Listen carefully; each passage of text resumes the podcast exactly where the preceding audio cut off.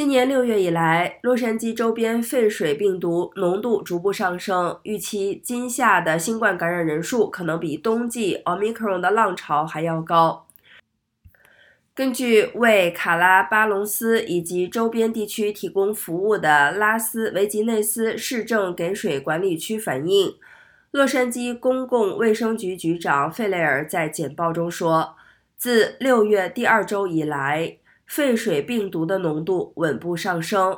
费雷尔表示，检查废水中的病毒量为补充检测数据和加强监测提供了一种有前途的方法，有助于更好地了解社区病毒的传播水平。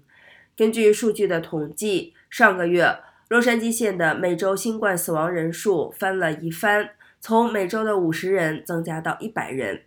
在秋季奥密克戎激增期间，每周死亡人数达到峰值，每周超过五百人。